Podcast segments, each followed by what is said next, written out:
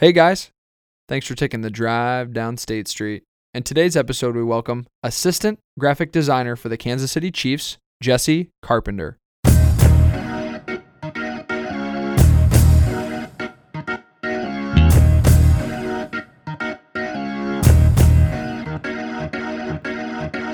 Ladies and gentlemen, welcome to State Street, where we give voice to the everyday person. Hey guys, this is the co host Nick Kleitch, and with me, as always, my good friends Cole Sazinski and Jeremy Machino. Uh, gentlemen, how are we doing this week? Nick, we're doing great. We just, uh, we'll just, we're coming up on an interview where we bring on, we bring on Jessi, and I can't say enough good things about her. And I think one of the most, probably the, the best way I could describe her is very well spoken. And I, I distinctly remember there was probably five or six questions I literally wanted to ask her while she was speaking, and then she would go on to answer them before I could even ask her.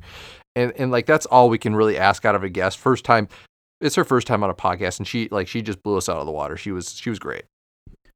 You know, it's always so cool getting to have someone on that you don't know as well as maybe you would like to, or maybe just rekindling with someone that you haven't talked to in a long time and hear about their life.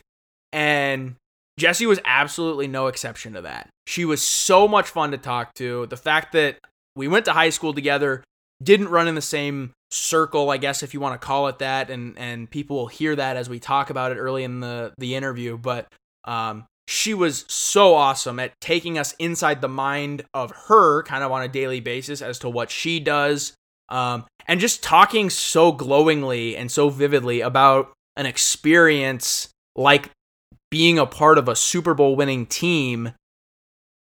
And it, it, and it was just so so cool. Like there's so much passion. You can sense the passion that she talks with, and um, it's something that uh, that that yeah we can't say thank you enough for. Jessi was really fun to have on. A couple of standout themes that I gathered from her as we went into this conversation.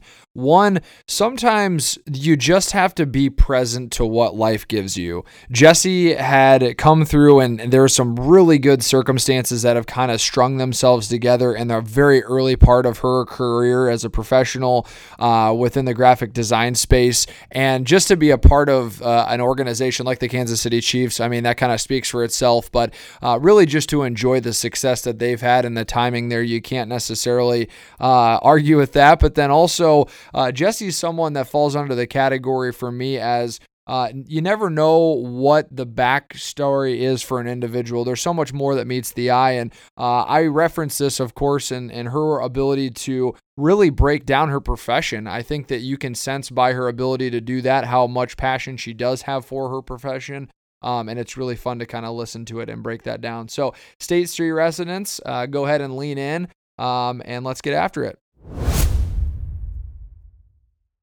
So, we are very, very over the moon excited to be welcomed by our next State Street resident, uh, Jessi Carpenter, graphic designer for the Kansas City Chiefs. Jessi, how are you this evening? I am fantastic. You know, coming off a big win. Feeling great. Excited to be here. well, you most certainly are. Uh, first off, I guess first and foremost, I'll say this just because I like to get this out of the way and say this for everybody on. Thank you because you are doing a huge favor to us. You very easily, I'm sure, could be spending your time um, preparing for a big event that you have coming, that your employer has coming up. Uh, maybe putting together some projects. Um, but thank you first and foremost because you're doing us a huge favor. This is super awesome that we caught you, especially during this time. We're kind of in that period right before the Super Bowl, and uh, it's it's super exciting and it's it's very very timely. So thank you.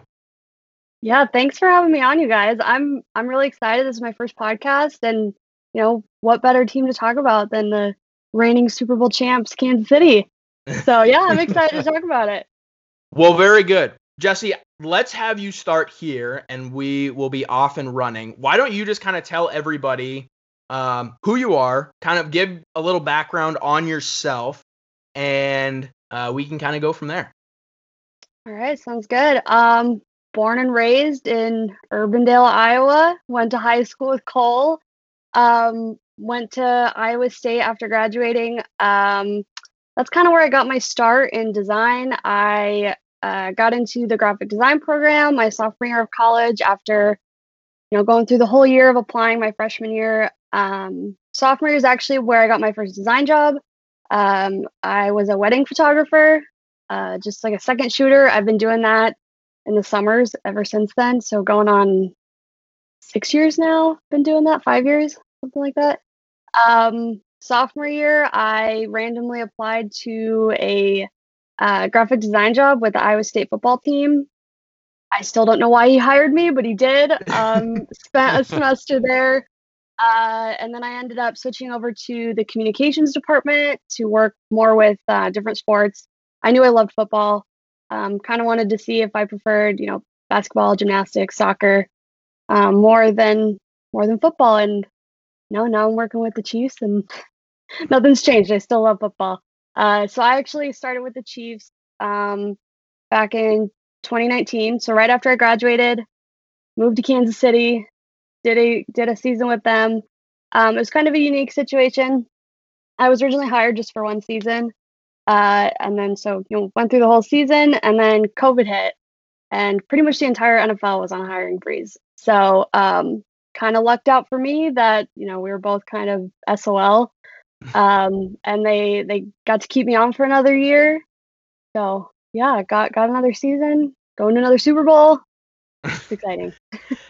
and we're so we'll obviously be talk we'll obviously talk about that because that is to to be totally candid with people that's i mean that's what's so unique about you it's like who can we who else can we bring on that has a super bowl ring or has gotten to work for a team that's won a super bowl or just be a part of all that like that is so so exciting.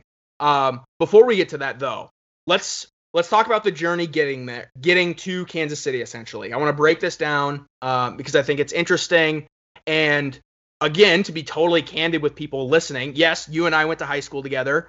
Um, but I think you'll agree with me. We didn't necessarily run in the same circles. Um, I was like awkward teenage boy, st- stupid teenage boy, and I mean, you had like a very, very large, awesome group of friends that I I'm very, very fond of. Um, and it, it was just, it was two totally different social. I it's and so it's not like we're best best friends. Um, but to the point, uh, you're still you're still super super unique. So, and I know you from a very small window of time, which is a lot of fun. So I want to ask right off the bat then high school, even before high school, was there any inclination or was there any tell that like, oh, I could do this? Was it just a love of sports? Was it just a love of graphic design or photography? What was kind of like the little tell that prompted you once you got to college like, hey, maybe this is a route I want to get get to and go down? Yeah, I think it was it was definitely just a combination of my love of sports and my love of art. Um, I liked school. I didn't necessarily excel at school. Like I was a very average student. Um, but I loved sports. I was a cheerleader. I was in the marching band. Um, two very different crowds, by the way, but you know, we made it work. uh, so I loved sports. I loved going to all the football and basketball games and the wrestling meets. Um, I grew up watching my brothers do all sorts of sports: baseball, soccer, basketball, football, track and field.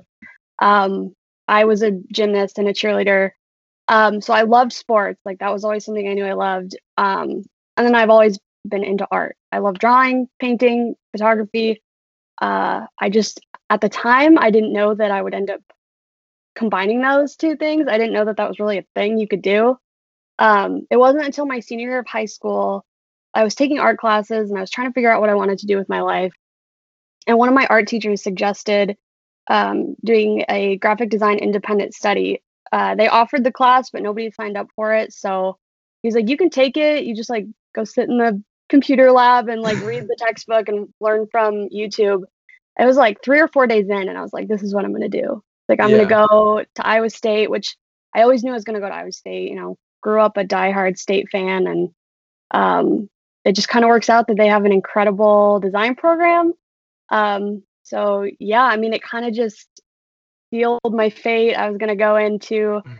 um, design at Iowa State, and at the time, I thought I would do photography, um, which I did, as I mentioned earlier, did some wedding photography, but kind of realized that's not what I wanted to do full time with my life. So, uh, yeah, discovered graphic design and went full force into that. Yeah, it was really senior year of high school was when I decided graphic design is was pretty cool. So, do you remember then, Jessi? Was there one project, or did you see like an? Did you have like a teacher show you an example of something, or do you remember seeing something that sparked like, oh, this is kind of cool, and I can combine my my love of art and being artistic and being creative and coming up with my own ideas, and my love of sports and being around it, being a part of it, and keeping up to date with it. Um, I mean, that early on, that wasn't really a thought process I had. I really just enjoyed um that it was it was finding a problem and having to solve it. Like we always call graphic design creative problem solving. Um, I just thought it was super fun to like see a design and have to replicate it like in the programs and just kind of figuring out how they go from a blank canvas to a finalized design. I thought that was so cool. It's like technical on the programs, like it's it's not drawing, but it's taking, you know, those elements that you learn in art classes from a young age and transferring it into like a more mathematical and and technical program. I just thought that Sure. was super fun. Um, I like puzzles, and it, it's almost like a puzzle, and like doing math, and I just thought it was super fun. So it wasn't until later on that I realized I could combine sports with that with that thing. Right. So I'm interested then. Was it when you just when you got this opportunity to do this independent study, and even maybe even before that, and and maybe you just have this love of art.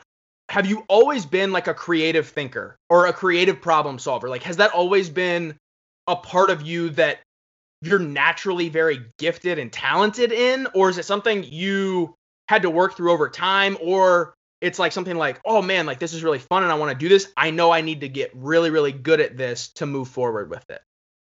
I think it was it was a little bit of both. I mean, I've always been since I was, you know, little, I loved playing with crayons and markers. Like if I had the option to play with dolls or color, like I was always coloring. Um, I was just always like really creative and always thinking about like the next thing I could draw and doodle and I was always doodling in class. Um, I'm a very visual learner. Uh, like all my classes, I needed to like really visualize what what was going on in order to retain the information um but you know with anything you have to practice and get good at and i took so many art classes in high school um just to you know once i decided i wanted to go to design school i was like all right i need i need to get better. I need to be prepared for this you know elite design college that i wanted to get into. So i've always had the creative mindset and the the visual learning um and then the technical you know art skills were developed later on. Sure.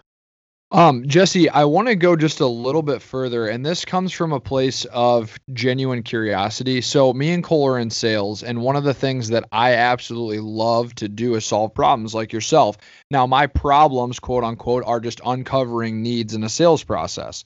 When you say creative problem solving in this industry, just because I'm so unaware, and maybe some of the listeners are too, what does that actually mean to like solve the problem or the puzzle in your head? I'm just kind of curious off the cusp, you know, where you wherever your head goes with that.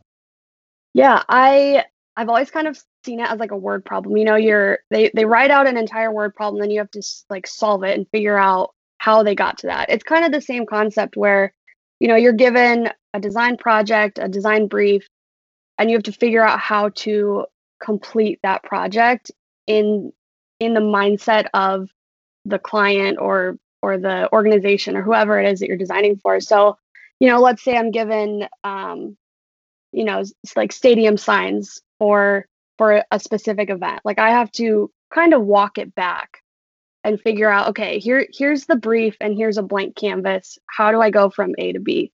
Um, so that's kind of how I think of it as creative problem solving and envisioning the final product and then figuring out how I have to what steps I have to take to get to that point. Um, I actually kind of want to take it back a little further, and uh, it, it, there's something that really stuck out to me because I'm a math person as well, and I've I've taken I think one, just one graphic design um one class, and and it stuck out to me how much like math was actually kind of involved in this. So can you kind of speak on the math because I don't think a lot of people realize that there's some sort of math that actually has to go into graphic design. Yeah, I I actually always enjoyed math in school. It was one of my favorite subjects, um, and I think that's kind of what has played into, you know, the the creative problem solving, as I mentioned. Um, there there is actually a surprising amount of math, and it's it's not necessarily as complex as, you know, when you say there's math involved. It's not like crazy complex math, but it's it's visual, and you you really have to know, you know, if they say we need a you know, a 16 by 9 post, a 1 by 1 post, and um, a 9 by 16 post. You know, th- those are pretty standard social media sizes for graphic design, but you know, you kind of have to think about it like, all right, well, what's the ratio? What's the hierarchy? How how is this going to fit into these three different spaces and still look cohesive and, and be the same? So, you know, it's a lot of of looking at the different ratios. It's it's less about um, you know the math that we're taught in school and it's more about visualizing how that space is used within you know the parameters of the request. Um, so you know let's say i have three players i need to fit in a graphic with header text and you know their signatures you kind of have to know the ratios that you need and and and the hierarchy and what the pixel sizes need to be and what the font sizes need to be and um, just incorporating all that together. And you know, we use a lot of grids. Grid systems are very important in graphic Oh, design. um, so knowing, you know, if I need a, you know, nine columns and six rows, or you know, whatever it might be, um, to fit into, you know, a 16 by 9 post. I know that was a lot of numbers that I just threw out there, but well, okay, so I'm gonna try. I'm gonna try to tie this home just for for people who are listening to this that may be like, okay, she said all this stuff that sounds very technical, but it to me it boils down to one word, and it's intricacies.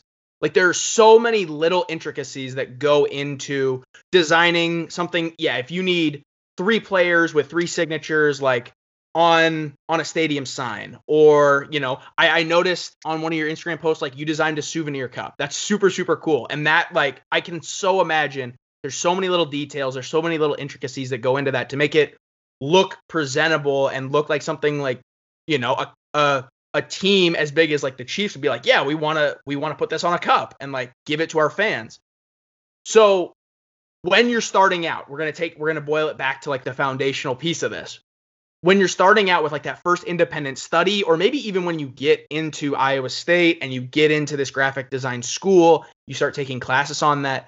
Did you have a feel for all the little intricacies that go into graphic design, or was it something that took experience doing, like working with projects? Maybe it was part of the classroom classroom learning. Sorry.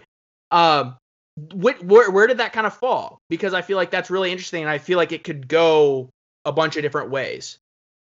Yeah, that all that like learning the details and and figuring all that stuff out. It's it's definitely learned. Um, okay. I mean, you, you know, you can see you can notice like a T-shirt and say, oh, that like logo is kind of close to the neckline, but you know, there there are so many little details that that you know most people probably wouldn't notice and you know, my bosses currently and in the past will tell you that I struggle with spacing because it's just it's a it's a learned behavior. You have to learn how to how to work with the space that you have in, you know, the right way. Um, so it's it's definitely something that you know I learned a lot in college. I learned, you know, it's part of the design principles, the spacing and hierarchy and um, knowing where and what to place together on a design to make it work um, so it's definitely something that I took classes to learn. You learn in practice. Uh, you just build those skills. You build that design eye. Um, I mean, you mentioned earlier the souvenir cups I made. Those were something that you know I had never thought of about having to make a 3D object. Um, and you know that's kind of where I learned rule of thirds, especially was you know you're only looking at a third of a cup at a time. So you know you're essentially doing three different designs to look cohesive together, so that when you're looking at the design, it's not like you know half of Patrick Mahomes' face is cut off. um, so it's it's definitely something that you learn in practice. Uh, first souvenir cup I made, it, it was a huge learning process. Hey, State Street Gang, we're going to steal you away real quick. Uh, Cole, I actually have a couple of promos to run by you. What do you got, Nick? I'm excited to hear. So the first one is our partners over at Driftless Quality Wear actually have a new website coming out, and you can find them at driftlessqualitywear.com. No way. Dude, that's awesome. So, how does State Street factor into that? Yeah, great question. So, for all the folks that haven't purchased anything on their website, go ahead and prior to checking out, if you enter State Street, uh, you'll actually get a 10% discount off the entire cart. Okay. What kind of things do they have? Do they have like outdoor wear since it's getting cold here? Yeah, great question. And it really is getting cold. So they have crew necks, long sleeves. I actually got a long sleeve myself, beanies. Uh, they even go as far as camping mugs, which I think that's awesome. Yeah, no, that's awesome. So tell me again how I get this and where I need to go. Yeah, so go ahead and type in State Street at checkout and receive 10% off your entire cart purchase. Cool, man. I can't wait. Let's get back to the show. Thanks, guys. I can I can totally imagine how eh, and and you you can tell us like what was that process like as far as like Jessi, you're doing the souvenir cup or is it hey, we need our graphic design team to come up with an idea and present it? What did that look like? And then I'll ask my kind of follow-up question. Yeah, the first souvenir cup I did. So there are different programs meant for different things. So most of the souvenir cups were um, meant to be an illustrator, and that's something that I came in not having a ton of experience in. So it was really, hey, I'm you're doing this souvenir cup, use Illustrator, you know, go learn, go do it. Um, so I mean, he knew that I like had the the capability of doing it. Uh, he put that trust in me, which was crazy at the time. Um, but it, I mean, it was definitely like a learning curve. Uh, it's something that you you really have to work at, um, learn the program, learn uh, how the spacing works, learn how it's gonna be interacted with. Um, so yeah, it was it was something else. So the only other question, Jessi, I had off of that. So have can you think back then to maybe like starting with Iowa State, or just maybe even just practicing like graphic design? You're you're just kind of messing around with things that you come up with something and you can look back on now and be like, that was so bad. Like that was so like beginner level mistake and just laugh about. Oh, 100%. I look back at stuff I made two weeks ago and I'm like, "Ugh, I wish I would have done something different. Like, I have so many better ideas. So, looking back to my sophomore year of college, stuff that I made for like Iowa State football, I just want to go back and apologize. I'm like, I'm so sorry. That is so bad. All of this is horrible. Um, but you know, I mean, that's that's the process. That's how you learn. That's how you get better. I, I feel like if you look back on your last five years and you don't think, man, some of these things could have been better, that's Yeah. where you're going wrong. Right, no doubt. Well, and and now you're at a point where you're on a graphic design team and doing big, you know, you're you're creating these big promotional items for a Super Bowl winning team. So you've come a long way and obviously you're at a point where those mistakes have led to a lot of success. yeah, yeah, it's it's definitely um it's still so weird to think of myself as like a professional designer. Um just cuz, you know, as you grow, it's it's gradual. Um but yeah, I mean for sure. I I wouldn't be successful. I wouldn't be where I am if I hadn't made those mistakes early on. So I'm I'm so grateful for the experiences that I had at Iowa State where they they allowed me to make these mistakes and and learn from them. Um so yeah, I mean I I wouldn't change it. I'm happy That- with it. That is so so cool. Nick, I know you had something and you're fired up to to, to ask her, so go ahead. So, just in terms of this conversation, this will probably be the last thing we have to touch on on like maybe art and design functionality because we just have a lot of good things to talk about and I want to make sure we get them all in. But um, it pertains to this section. So, a little bit of a unique ask here, but you've done a really nice job describing dimensions and these different tools and tactics and design and all that kind of entails do you have a drafting process where like you have a first draft a second draft and then a final draft when you're producing your your art? Or what does that look like? Because i know like oftentimes when we maybe have a script for an episode or we're doing a social media post we generally have like a first draft that gets sent out and it's kind of like eh but then like other people's eyes get on it and like i've never designed something in my life but i feel like you're always like you do the first one and you come back and you're like ah, i wish i would have maybe tightened that up or something like that so just speak on um, maybe that process or what that looks like for someone that would have no idea Yeah, I would say that it is very rare, if ever, that it happens that my first draft is what I send out. Um, the, there's, you know, there's functions in Photoshop where you can have um, like several different versions. They're called artboards, basically. So it's just a bunch of different canvases. Um, and I'll just like drag like elements over. I'm like, that looks like crap. I'm just gonna delete this whole artboard and just forget about it.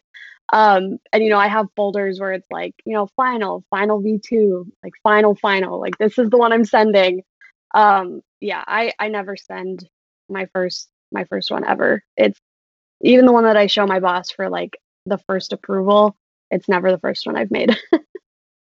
so to that, I guess kind of playing off that question, how many sets of eyes get on one thing before we'll use the souvenir cup? Like how many sets of eyes get on one project, we can call it a project or version or whatever you want, whatever verbiage you want to use. How many eyes are on that before it gets to the product of being on a souvenir cup? It really depends on the project, but yeah, let's say the souvenir cup, um, it, it goes through, you know, a handful of different people. You know, my boss is always the first one to say, yeah, send it to, you know, X, Y, and Z for approval. And it's usually you know, like a stadium cup would go to stadium ops and and uh, you know all of their their whole team and mm-hmm. um, if it's for players we have to send it to the nfl players association to get their approval on it um, sometimes it goes up to our vps um, and then you know once that's all approved it, it goes to our printers and then they send proofs of of the final design so I don't have like a set number because every team is has different amount of people, but sure. Um, I mean, it goes through several rounds of of approval, and like a social media graphic is different. It's usually you know my boss and then our social media team, which is I think six people, mm-hmm. um, and then it and then it goes out. Um, so, so yeah, every project's different. So there's there. It's safe to say that there's a lot of eyes that get on that. That yes, you may be the one creating this, adjusting it. Like you're probably well versed, but if it if it comes out funky or if it or if it comes out amazing and people love it, like there are a lot of people seeing that before it actually gets into like a fan's hands.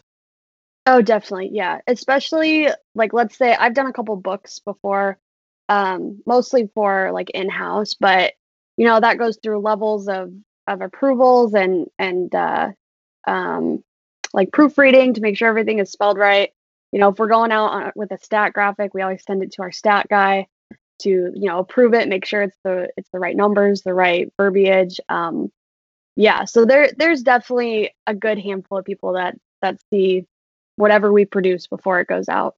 Nice. So the last thing I want to touch on, kind of before we do transition to this wild and crazy kind of like two years that you've had and hear about all that experience. I kind of want to I want to bridge the gap. And so just kind of tell us how you came about finding the Chiefs opportunity. Did it fall into your lap because you were working with the with the Cyclones and Iowa State athletics? Did you have to seek it out just by yourself and do your own job hunting? How did that work and kind of bridge the gap for us from school to like really getting that start?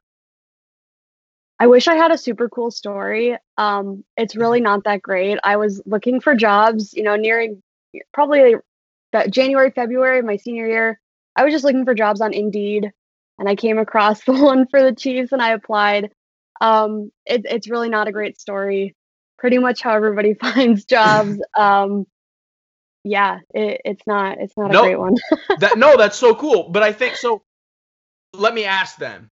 Maybe and maybe it doesn't sound like a cool story to you, but does is that a testament to just how elite or how well respected Iowa State's graphic design program is and the fact that you were doing stuff for their athletic team? Like does that show or is that a testament to how well respected Iowa State University is in the minds of producing young, very talented and skilled people to work in sports, whether they're graphic design, whatever industry they're going to go into?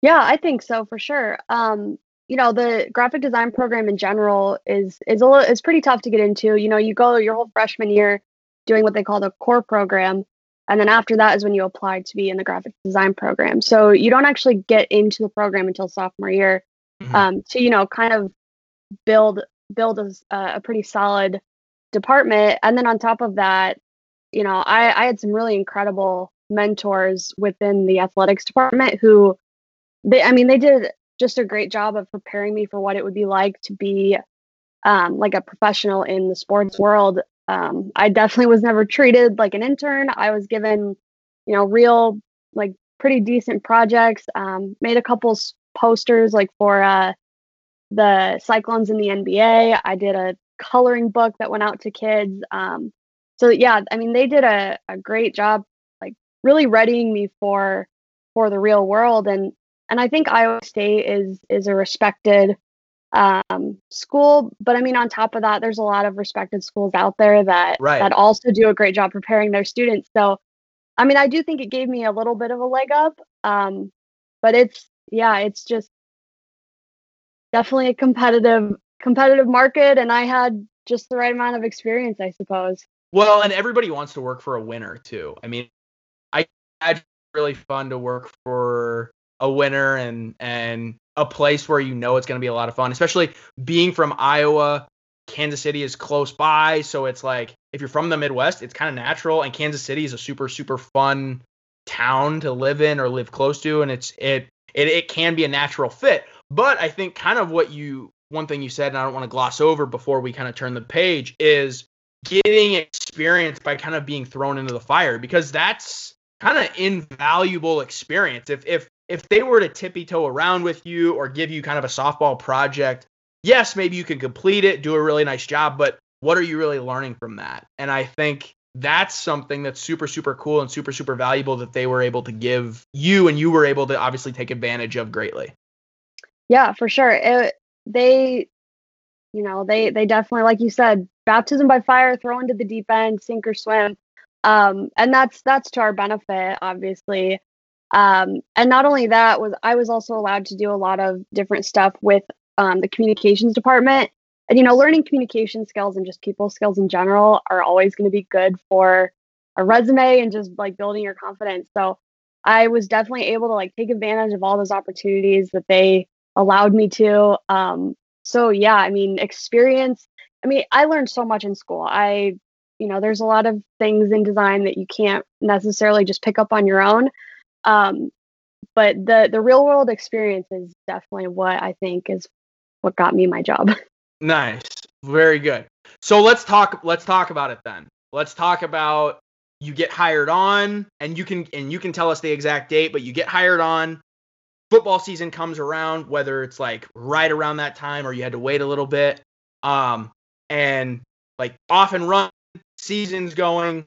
You're obviously, I'm sure, creating things for obviously you're doing projects like souvenir cups, you're doing projects like social media stuff. What what what are, take us kind of inside like the first 90 days if you can Yeah, I I mean, like you said, throw into the deep end, sink or swim. Um, day it was day six of my job, and I will never forget this. Um, I directed. I, I don't want to say I directed. I assisted directing a photo shoot with the Chiefs players. So it was all set up. There were four different stations, a photographer at each station, and then um, you know, a designer at each station. Right. And so, you know, a couple days in, he, you know, my boss comes up and says, "Hey, I need you to make a list of poses for the players." And you know, I go back and I hand him the the the list, and he's like, "All right, great. Just you know, tell the photographer that this is what we're gonna do." And I was like, "What do you mean?" like, he was like, "Well, you're gonna direct like this this side of things. Like, you're gonna tell the players like what to do." I was like, "Like the Chiefs players? Like, you're, I'm directing a photo shoot with the Chiefs players?" and so I mean, it was really, you know, you're here, six, get started, let's do this. Um, so yeah, on top of that, I I was working on a um, event staff handbook. It was like the biggest book I had ever um, designed. It was stressful. Um, it's something that I don't want to do again, but it was a great experience. I learned a lot from it.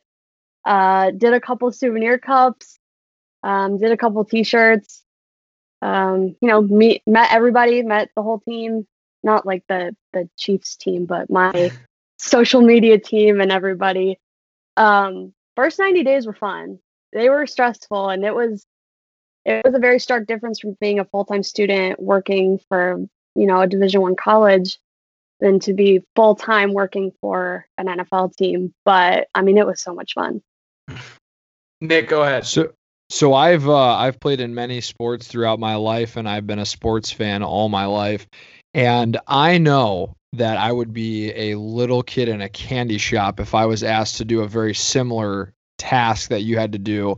So I honestly am asking this from a place of like putting myself in your shoes. How did you keep your composure when you were literally working with multi-million dollar athletes? Uh, the real answer is I was so unbelievably nervous. I just like shut down. I was so quiet. I was so nervous to like say the wrong thing to these guys. And, you know, I remember the first player that came down was Tanoh Kpassagnon, and I'm pretty sure he's the tallest player on our team. And it was like 8 a.m. and he walks in and I was like, oh my God. this this is real. This is actually happening. Like I was so nervous. Um, but you know, after like three or four guys came through and you know having conversations with them like i mean it was mostly them having conversations with our photographer and i was nearby. Um you know they're all super cool guys like they're super chill. They're just there doing their job just like how i'm there doing my job. Um just they're very different jobs obviously.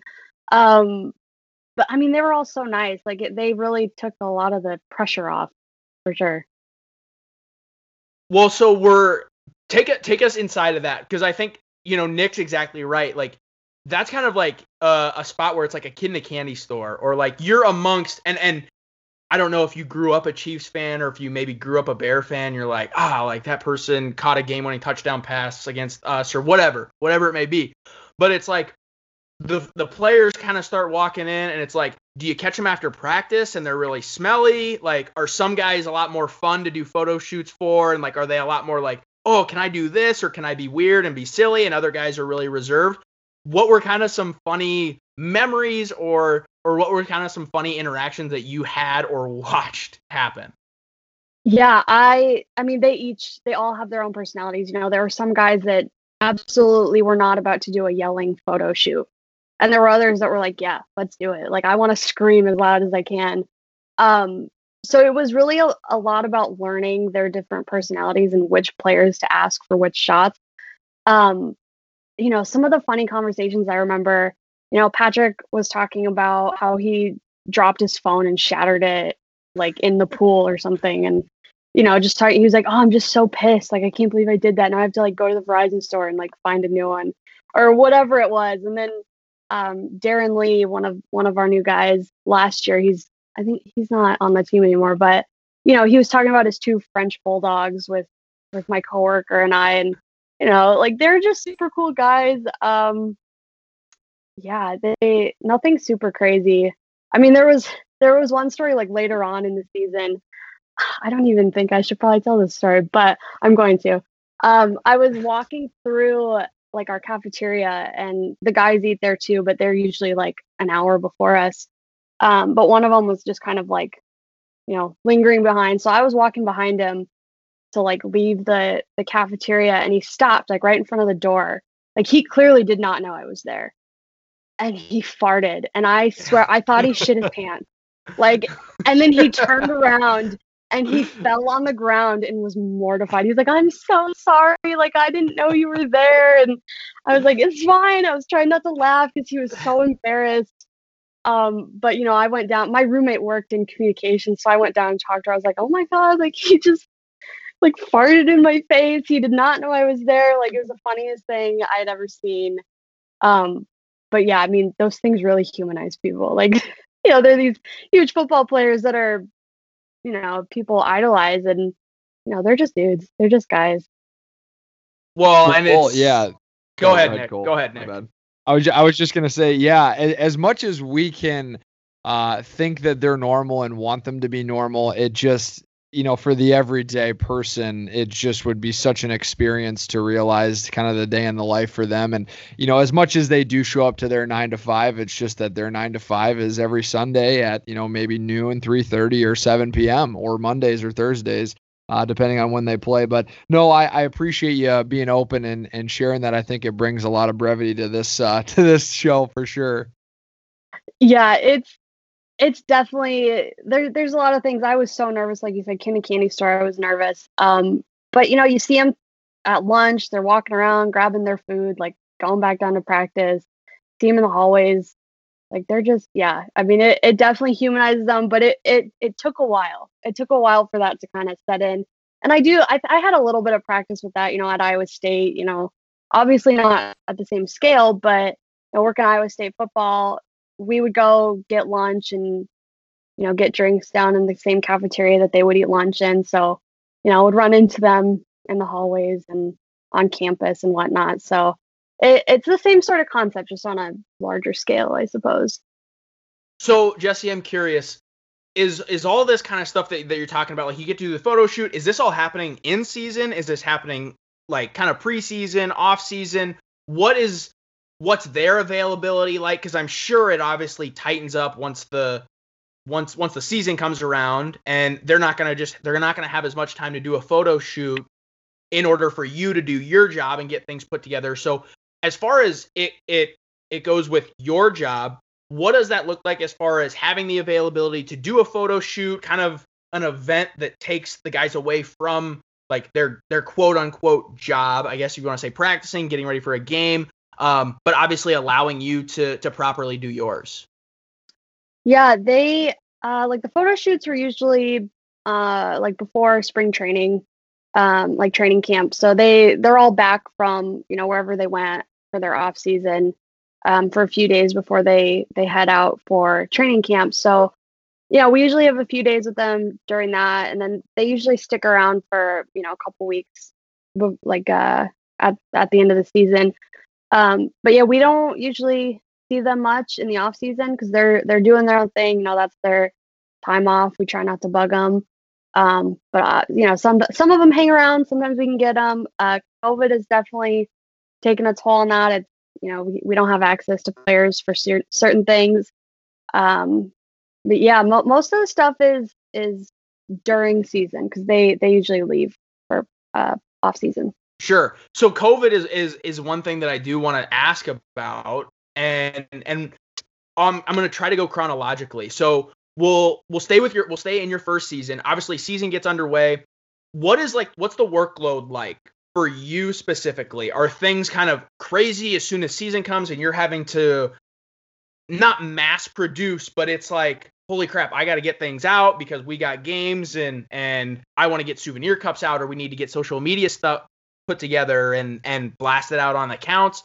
What is the workload like kind of through weeks 1 through 17? Yeah, um, a lot of our social media stuff, we actually will create templates and and do stuff like that in the off season. So usually, um, in the few weeks or month leading up to the season starting is when we're making like, you know, in-game templates and and the different videos and stuff that we make. Um, and then after that, you know, that that's when we we get our busiest is like the couple weeks leading up to the first game. That's you know crunch time we have all this stuff that we are like recreating for a new season that has to be um, ready for game one which is stuff that we usually have you know already prepared throughout the season so yeah. you know like instagram story templates and and the scorecards and the um, interstitials which is like all the videos that you see of the guys where it's like touchdown fumble recovery interception. You know we produce all that stuff in the couple of weeks leading up to the first game. So it's that's our biggest time our busiest time is when you know we're just you know cranking all that stuff out. And then week to week is usually it slows down a little bit but it's still usually kind of a grind especially you know thursday friday uh, leading up to game day. And you know if it's a thursday night game you know we got a whole week's worth week's worth of work in just a couple of days so um but yeah i think our busy, busiest time is you know, one the, the uh, last couple weeks leading up to the season, and then you know right now where we have two weeks to get all this Super Bowl stuff out. Um, so yeah, I mean it's crazy. so that's so that's exactly kind of where I wanted to go with it. Is like you have weeks one through seventeen, and it's awesome that you guys have like the. I mean, you're you're you're backlogging things so that it can be just like, all right, throw it on a template, like throw Travis Kelce and his signature on a template, get it out, you know, put whatever kind of logo or graphic you have to with it. Um, but okay, so you guys get to the playoffs, and it's like there's a lot of buzz, and I'm sure because there is different logos and you obviously want to cater things whether it be souvenir stuff or stuff being graphicked out on the website or on social media, you want to tailor that to playoffs and obviously to a Super Bowl last year. And it, so does the workload increase? Like does the does the pressure rise from like a 5 to a 10? Is it just like try to keep our head above water? Do you guys get is it is it operate as normally? Like what is what is the transition when it's like all right, like there's buzz, this is serious, we're moving and and these are kind of a big deal we're we're starting to get ourselves into. Yeah, we so like the couple weeks, you know, wild card divisional uh, championship games, we're we're kind of starting to transition into more of a playoff style. And I don't want to take any of this like take all the credit because my boss is incredible. Shout out to Jordan. Not sure if he's gonna listen, but um, you know, he and I sit down and we'll ideate and figure out, all right, like what message do we want to convey, yeah. and how can we effectively, you know, implement that into like a social media um, like package like how how can we best best do that? So that's something that we'll usually try and you know we'll start to incorporate in the couple weeks right. like leading up to playoffs and then throughout playoffs. So we we transitioned from our, our our regular style from the whole season into our playoffs season which i don't know if you guys have seen it but it's like a spray painted look on a brick wall um, with like different graphic elements um, throughout it. Um, and then with that we get a Super Bowl package uh, from the league that we can implement and use their assets.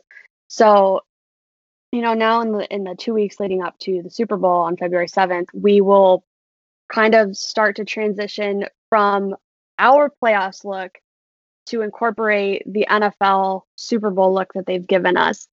Um, so it's it it is a grind, and I would say that you know, in the next couple days, we're going to get slammed pretty hard with with everything that needs to be changed. We're kind of coasting right now. Um, and I know as soon as I say that, I'm probably going to get like 10 emails with stuff I need to do. um, but, you know, the, you know, divisional uh, or wild card divisional uh, championship game, it was, it was a fairly slow transition so that we, you know, we started bringing that in, you know, week 15, 16, 17 to just try and you know have a have a smooth transition on social media. Um but yeah the the super bowl is a different feat. Right and so that's that's what i was really curious about is like because obviously yeah they've got the with the super bowl being in miami last year is that right? Yep yep yeah. it was in miami at hard rock. Hard rock and they had kind of it was like a tropical type of a theme. And i'm sure yep. with tampa bay they'll have a, a theme whatever that ends up being. Obviously we'll get to see hopefully in the coming days when the Chiefs and and the Bucks roll out their stuff. Um, but yeah, so is it let's so let's talk Super Bowl experience then. Like the first one, like your first season, holy crap, you are a part of a team and an organization that goes to a Super Bowl, wins a Super Bowl. Um, the workload you said like you kind of get slammed, but thankfully the NFL has stuff for you that you can use as template or you can incorporate, which I'm sure helps out a lot because you guys aren't having to create that yourself. Is I mean, what's what's the excitement level like with just like coworkers? Is are people running around like chickens with their heads cut off? Are people just super pumped to be there every day and like, holy crap, this is actually happening? What's the vibe like? And then kind of talk about like the moment like the Chiefs won. I'm sure it was chaotic. I'm sure you went crazy. I'm sure the next few days at work were pretty awesome and celebratory. What was that like? Yeah, I mean, I would say it was all of the above. Chickens with their heads cut off. Super excited, super excited to be there. Um, but we had no idea what to do. You know, first time in 50 years that we were right. going to a Super Bowl. It, it was a new experience for everybody, not just, you know, the new people on the team. So, you know, we were all trying to figure out you know what we were doing. And and at the same time you know everybody was super excited. Ownership was really excited. You know everybody was every day going into work was exciting you know. You know what what was going to be what was going to be the the new thing to happen and um, the new project we were going to do. And um it was super exciting. I would say that definitely the most exciting moment was the afc championship game. You know we came back from from a big deficit to win the game. You know, we were all up in the press box like, "Oh, it was a great season, guys!" Like if we come back, that's great. If not, like it, it's been a good one. And you know, at, at the time, I was meant to end. You know, once the season was over, I was done. Um, and then you know, we we came back and we won, and that was like the craziest feeling in the press box because um, the press box is is neutral. Like you can't cheer, you can't show Right. So you know, we were all in our in our line and in the press box, like fist bumping and like excited, but trying not to show it. Everybody was crying. Um, it was it was a really surreal experience. Like I was, I felt like I had cheated the system. You know, I came in as a seasonal employee and I got to experience this crazy historic moment with everybody. Um, and you know, we all kind of like took a moment and relaxed and like just basked in it in what was happening. And then it it flipped like immediately. Like we were all, all right, we gotta pump stuff out for Super Bowl. We have to come up with Super Bowl content. Um, you know, the, the those whole two weeks they were crazy. They were fun, pumping out all this content. And then the Super Bowl came. Um, I actually didn't travel to Miami. I I was I stayed back in Kansas City with some people, and, and we had a little Super Bowl work party. Um, and then we got to celebrate in Kansas City, which was you know just unreal. Yeah, It was a crazy historic moment to see the city go wild, fireworks going off everywhere. You know, roads were shut down, people were partying in the streets. Like it it was so much fun. It was crazy. And then, you know, a couple weeks after that, you know, I don't think we did much work after that. Because I mean we had to get ready for the parade. So we we came into work and got ready for the parade and but you know, we all took a couple days off work to just celebrate and enjoy the moment, enjoy the history. Um, yeah, it was it was crazy. It was a crazy two weeks. Right. Well, so let let so let's talk kind of let's let's flip right then to second season. You you're you guys are coming off this massive Super Bowl win. When did you know that they were going to be bringing you back? Oh, yeah, this is a crazy story. Um, so obviously Super Bowl ended. It was February second was the Super Bowl. Mhm. The parade was the following week. It wasn't that that long after um, they got back from Miami. So you know we were working and doing everything normally, and I still had some hours left, so I was just still going in like normal. And then uh, it was early in March. I actually took a week off because I was going to go work the Big 12 basketball championship that was in Kansas City. Mhm. And, you know, day two of the Big 12 tournament was when everything got shut down. The the tournament was canceled, the women's tournament was canceled. I was like helping as much as I could at the Sprint Center. I got a call from my boss and he was like, "Hey, like you need to come in and like get your computer, get all your stuff. Like we're going virtual for 2 weeks." So I, you know, went in, got all my stuff, was prepared for 2 weeks of being virtual at home.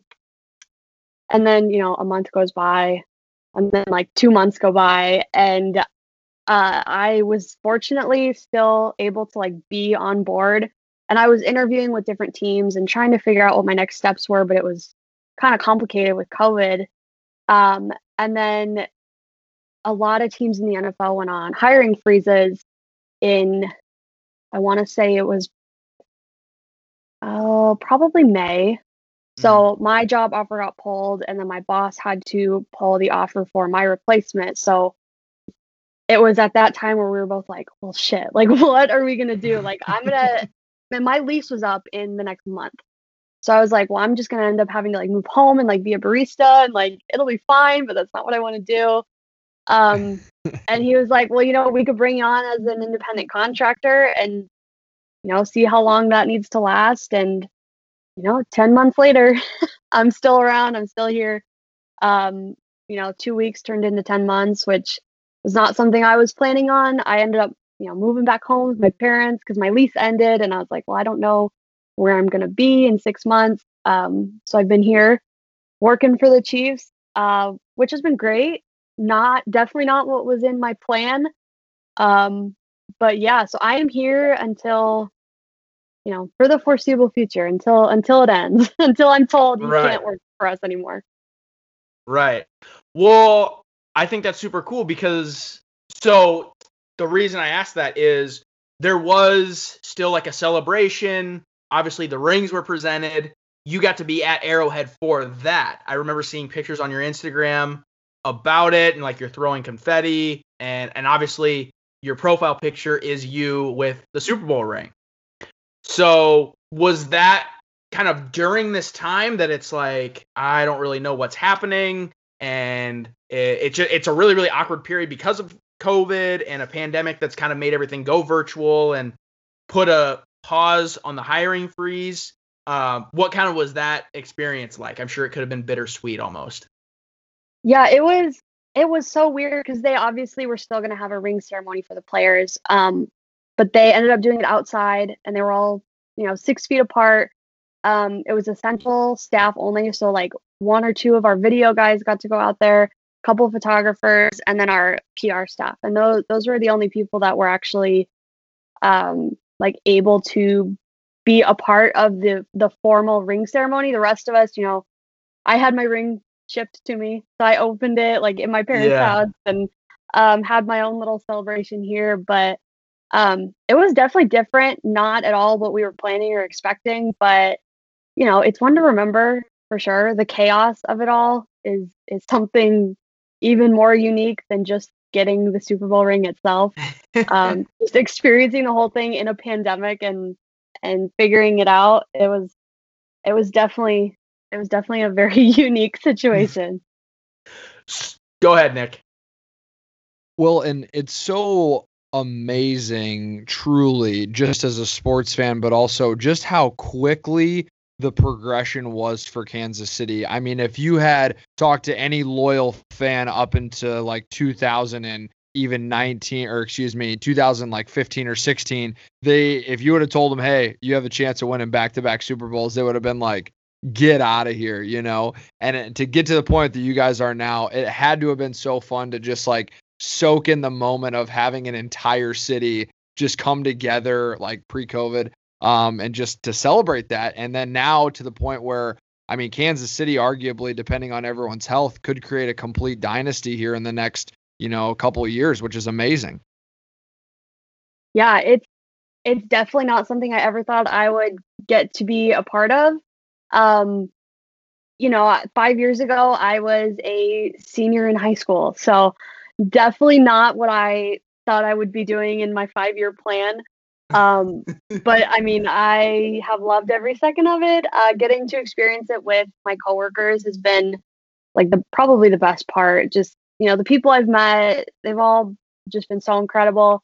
They're all super supportive and you know we've experienced a lot of pretty incredible moments together and something i'll never forget. And i don't think anybody's going to forget it anytime soon. Um so yeah it's it's it's been wild for for back to back. And i didn't grow up a chiefs fan i grew up a bears fan.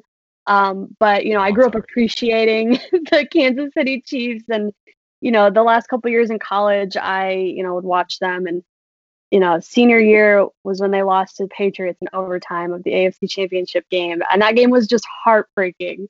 So then to go back work for them and experience you know now two super bowls is is something for sure yeah now they get to be the heartbreakers which is fantastic yeah and against So, tom brady i mean what more can you ask for I Well, know, Jessi- it's almost like the oh go go ahead Well, I was just say I was.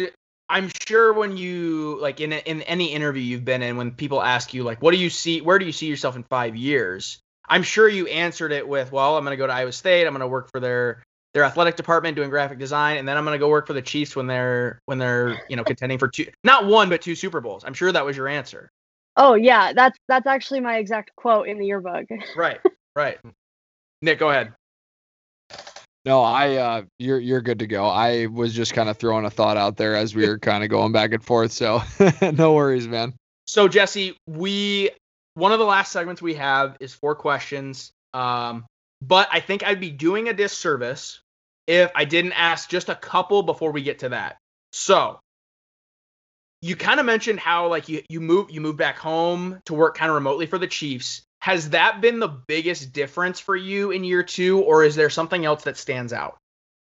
Oh, it's definitely, you know, moving home, working remotely.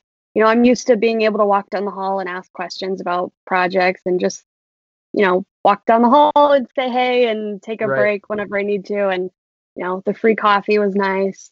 Um, so it, it's definitely been different. I don't love that I have to get on like a Zoom call every day to talk to people. And um, you know, I love my parents. I'm I'm happy to be home, um, but I'm ready to I'm ready to go. I'm ready to get out Yeah. and get back to you know working in an office. I always thought it would be great to work from home and you know work in your pajamas all day, but I mean it's just not the same. it's not as fun at all. Um, guys, other than my four questions, I have asked her everything. She's been a phenomenal, phenomenal guest for us. Um, if you have anything as far as questions, other things that you are curious about, uh, her journey in her time with the Chiefs, and her time at Iowa State, her time going to high school with this weird fella, um, go ahead, ask him now, and then I will ask my four, and we can get out of here. No, I, I I have two, and I think one you kind of already answered. But does the NFL ever mandate like things you have to add in in any social or graphic posts?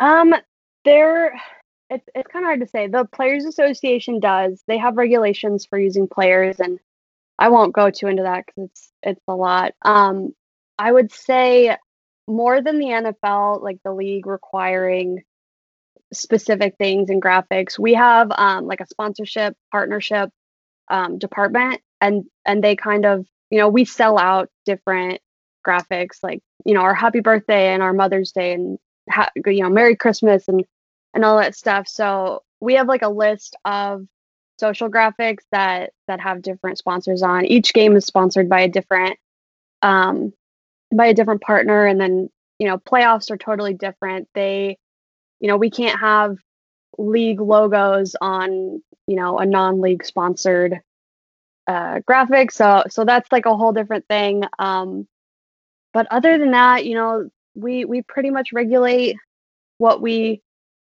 what we post and what logos go on which graphics. Um the only thing is you know players association has rules Yeah, and then my second question was was there ever a time where you didn't know if you wanted to go into graphic design or has it always been just straightforward graphic design this is what I want to do? For sure. I mean, I think anybody in college is inevitably going to question their path and, and where they're going, where to, where they're headed, and what they're actually passionate in. Um, you know, I wrestled with it for a long time if I wanted to pursue photography over graphic design, and then I questioned if I wanted to do design altogether. Um, but ultimately, I was like, I don't know what else I would do, so I stuck with it. Um, luckily, it worked out. But yeah, for sure, I think I think everybody that whatever you're passionate in, if you don't question it at least once or twice, like it's yeah, you're not you're not doing something right. I feel you there. Nick, go ahead and you got any questions? Let's hear them.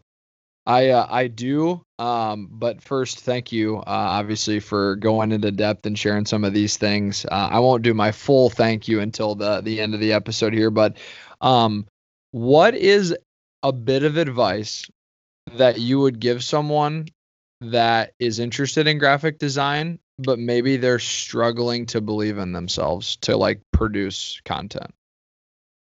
I would say the biggest thing is uh, confidence, and I know that that's easier said than done. I was like the least confident person in my work for so long, and what really helped was reaching out to people um, and just sending them my work and saying like, "What do you think about this?" And you know, it's it's a really daunting task, and I've had a lot of people reach out to me on social media, and they're so apologetic when they do, and I always try and tell them like I I'm like I'm so like glad that you are reaching out. Like it's a really hard thing to do. It's takes a lot of courage to ask a total stranger to look at your work. I mean, it's it's a very vulnerable position to be in. Um, but you know, I think it's so helpful to not only build like credibility within a like a very tight knit community, but I mean, it also helps build confidence. And with confidence, you're you're more likely to you know try new designs, try new skills, and reach out to new people. And you know, I've met some really cool people on Twitter just who have randomly sent me a DM. You know, there was a girl and uh I don't know if she'll listen to this, but she reached out on Twitter and just asked if I would be her mentor for a semester long class. And, you know, we would get on Zoom calls and chat. And, um, you know, I, I don't ever want anyone to think that, you know, they're a bother, that they're, that they're being a pain. Um, it's something that I wish I would have known because it's it's really intimidating to reach out to a stranger and a professional in in the industry and but it, I mean it's the it's the best thing you can do is just reach out to people and share your work. Well, I so much appreciate that advice because whether that relates to graphic design or other industries, for someone that is entering their 20 somethings, that is phenomenal advice uh, to follow through, no matter again what the field. The other question I had, and you may not know the, the answer to this, but I feel like I have to ask you this. What is a quirk or something that would not necessarily meet the eye as far as meeting someone like Patrick Mahomes or Travis Kelce or someone, um, not discounting all the players on the team. Obviously, they're all great, but I'm just curious if you like have seen them in action or like maybe something that um, someone would look at them and wouldn't think that these two guys would do that or something like that. Um, gosh, I don't know specifics that like the general public wouldn't know. Um, I mean, I think the biggest thing is like Patrick Mahomes and Travis Kelce's relationship. Like they're just so goofy. Like just naturally, like they're goofy people and they're so genuine and down to earth. Um, and I think that's a question that a lot of people have. Like, are they really as nice as they seem? And they totally are. Like they're they're right. very kind. And I haven't had a lot of like one-on-one interactions with them. I'm also like going off of hearsay, you know. I know people who work more on the football side of things and um they're they're goofy and they're nice and you know they're they're genuinely just having a good time. That makes me feel really good because they I get a vibe from them because like there's certain players where you feel like they're putting on a show a little bit just for the media, and that's totally fair. And I'm not calling them out by any means, but I was curious if they were that genuinely fun because those guys look like guys that even if you bumped into them in a strange place outside of wherever they may be, they would honestly be very courteous and fun loving. And I think that attributes to their game chemistry on the field too, because they just know each other so well and uh, amongst other connections that he has on his his uh, offense. But I am good to go, Cole. I've asked my questions. Please lead us to the promised land here with uh, Miss Jessi. Will do. Um, first off, I think it's so cool, Jessi, that you talked about that mentor thing.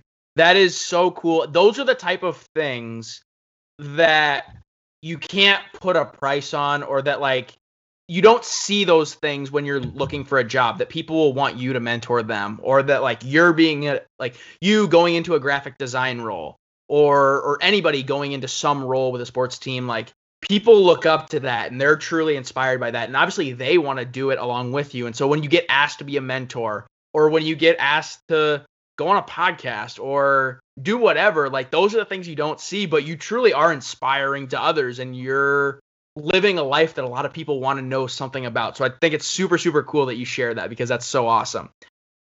Hey, State Street residents, this is Cole. We are so proud to continue our partnership with Chi Town Blankets, a nonprofit based in Chicago, Illinois. This movement, started by our good friend Dom Hilsheim, has grown to over thousands of blankets being delivered to those in need. If you want to get involved, go to chitownblankets.com or find them on social media to learn how to donate and get involved. That's C H I T O W N B L A N K E T S. You can also listen to episodes from Dom or one of his executive board members, Jack Thode, and learn more about how the movement got started and what it truly means to them. Everyone deserves to be warm. This last part my four questions. They can be as long or short of answers as you want to make them. Some of them have at least something to do with what we've talked about tonight. Others will have absolutely nothing to talk about. Some of them are my own ideas or thoughts. Some I pull from the internet or I hear in conversations, I hear on a daily basis. So bear with me. Uh, but if you're ready, I can ask them. All right. Yeah, I'm ready. Let's okay. hear it. What is the best hide and seek spot you have ever used or heard of? Oh, that's a good one. Um, my family and I used to play hide and seek all the time. I am the second oldest of my like nine brothers and uh, cousins. So we used to play all the time. So I have two hiding spots that were always a go-to. The first one was like in the couch cushions, you know, when you like pull up the back part of it Yes. and you like push him out just a little bit and you hide like in the crack. The second one, it was the first time I'd ever hidden in this spot, and it is like my claim to fame. So I was wearing a dress, and in like my grandparents' basement, they have like a back like hidden closet, and so I stood up like on a box and like put a bunch of like sweatshirts like where my legs were, and I looked like a dress hanging in the closet, and I hid there for probably an hour and like they like opened the closet and like rustled through the clothes and then closed the closet and left. And I mean, I stayed there forever. I mean, it was a great spot. And then my brother actually one time he was, we were pretty young, but he uh, had this like giant Bears duffel bag, and he opened it up and he was wearing a Bears hoodie. And he he opened up and he crawled inside so you could see like the Bears part of his hoodie sticking out yeah. at the bottom of our stairs and he hid in there forever and like we i mean we gave up like we were like we can't find you you have to come out of your hiding spot right now Did he Oh, have yeah, trouble the- like getting out of the duffel bag? no i mean he he's a pretty small guy or he was you know and he was pretty bendy so he just like balled up and laid in a duffel bag forever yeah those are those are my top three that i can think of Very good. What is a name that you would never give to a dog? oh gosh i mean the first one i can think of is just like the super generic ones of like spot and rex um i You mean no like shade Names. what's that You don't like the cliche name, like the cliche Yeah, I- type. yeah i think you can you know be more creative not to throw shade at anybody whose whose dog is named that um i mean other than that i don't know. I i am personally a fan of when like dogs have human names. Um like my grandma's cat her his name is tom. I just think it's funny. Uh, i have a friend whose dog's name is roger. My boss's dog's name is hank. I think they're really funny. Um I don't think there's a limit as long as I just don't like the cliche dog names. Sure. Yeah. So I kind of have a uh, spin-off question to this, and it's kind of a generic dog name. When you name your dog Chief, Yeah, it's I mean, I know that people do that and I respect that where where it comes from.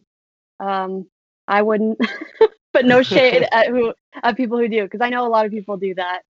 Um yeah. I'm sure though in Kansas City, as of late, there are a lot of dogs named Patrick. I can imagine, or would something of that. Yeah, I would imagine there's going to be a lot of Patrick babies coming at some point. Probably. Yeah. yeah. Maybe in the next nine months, even. Who knows? Oh, yeah, Uh, yeah. Third question I have for you, Jessi. What is a question that you want to answer that no one has ever asked you? Oh, interesting. Um This is super off the wall. This is super like philosophical, but I saw this and I'm like, this would this is a really really interesting question. Hmm. A question that I would want to answer that nobody's ever asked. Like, yeah, what's a question that you think you have a really awesome answer to, but just nobody's ever asked you the question? Oh, I mean, this is gonna sound so weird, but um, in high school, I was always like really self-conscious of my eyebrows because I have really, really thick, dark eyebrows, and they always made me so self-conscious. But now, you know, like thick, dark eyebrows are in. Like that's Sure. like the trend. Right. And nobody's ever asked me if I like color in my eyebrows. And it's something that I wish people would because I'm like weirdly proud of my eyebrows now. Because like it's something that I used to be super self conscious of. So now I'm like, no, ask me about them. They're real. That's, such a a, weird great one. That is such an organic answer, and I love that because we have absolutely no idea that those types of eyebrows are in. Like, I have no clue what eyebrows are in. That's just me. Like, I have no idea what eyebrows are in, but that's great. yeah, it was like in high school, it was always like, you know, the thin eyebrows were the whole thing and and I couldn't maintain that. I have really thick eyebrows. So I don't know. That's such a weird answer. Um so I apologize to the listeners. A Um, weird, a weird answer and a weird question. They go hand in hand, but that was that was a or totally organic answer. That was awesome. That was fantastic. The last one, I promise it has something to do with your job, and, and we can end it on this note. What is the most demanding part of being in a creative position? Um, I mean, definitely just being creative, like all all day, every day. Okay. Um, sometimes I like will get you know creative block is real. You know, you pump out graphics for a week straight, and then you hit the weekend, and you know a long weekend maybe, and then you come back and it's like I my brain is mush, like I am not ready.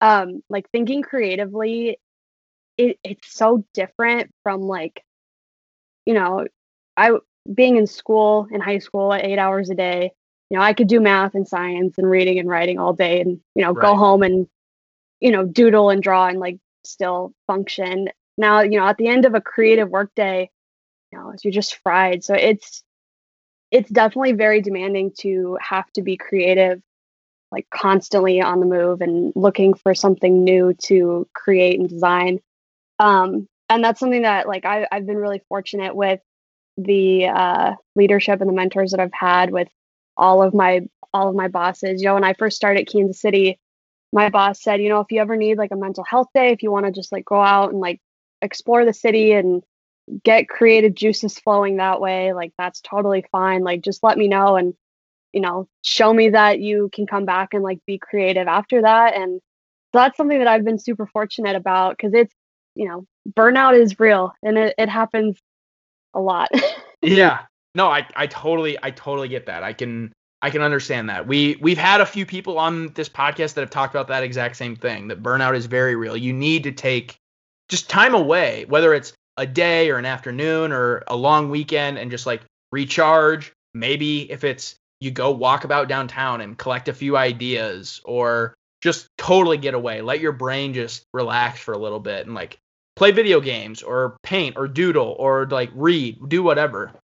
That's totally cool. Um but jessi that's everything i had for you as far as my my four questions i hope that was entertaining enough for you as it is for me and people that listen to this i know they love it uh but seriously on a on a serious note thank you so much for coming on i know i said it at the beginning but i want to say this now too you have been so awesome. You did such an amazing job breaking down like everything that we threw at you, which I know was a lot.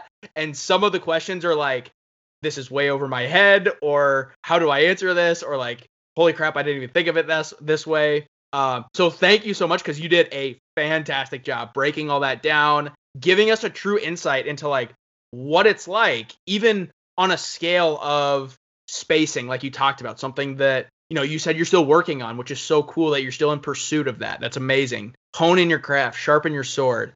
Uh, that's so so cool. But seriously, thank you so much because this has been so much fun.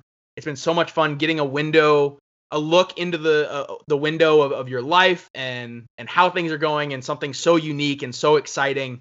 Uh, I I'm truly I, I truly can't tell you thank you enough for for spending just a little bit of time with us. Thank you so much for having me. I mean, I this is not something I've done before. Um, it was super fun.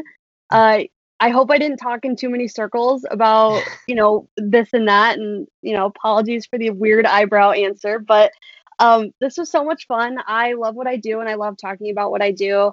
Um, as difficult as it sometimes can be to explain, you know exactly what it is that that we face and what we deal with. Um, but yeah, it was super fun. Um, you know, I'll just do my like little shout outs to my whole team.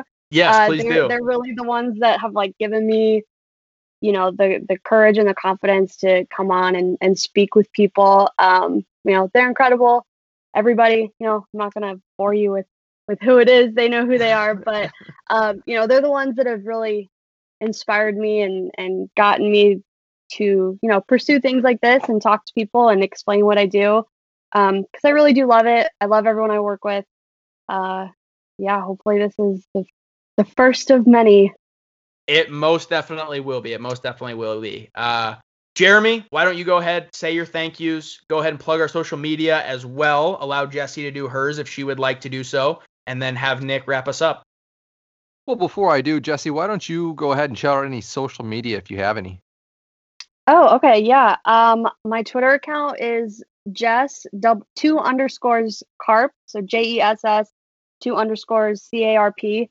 Um, and then my creative Instagram is Jess two underscores creative.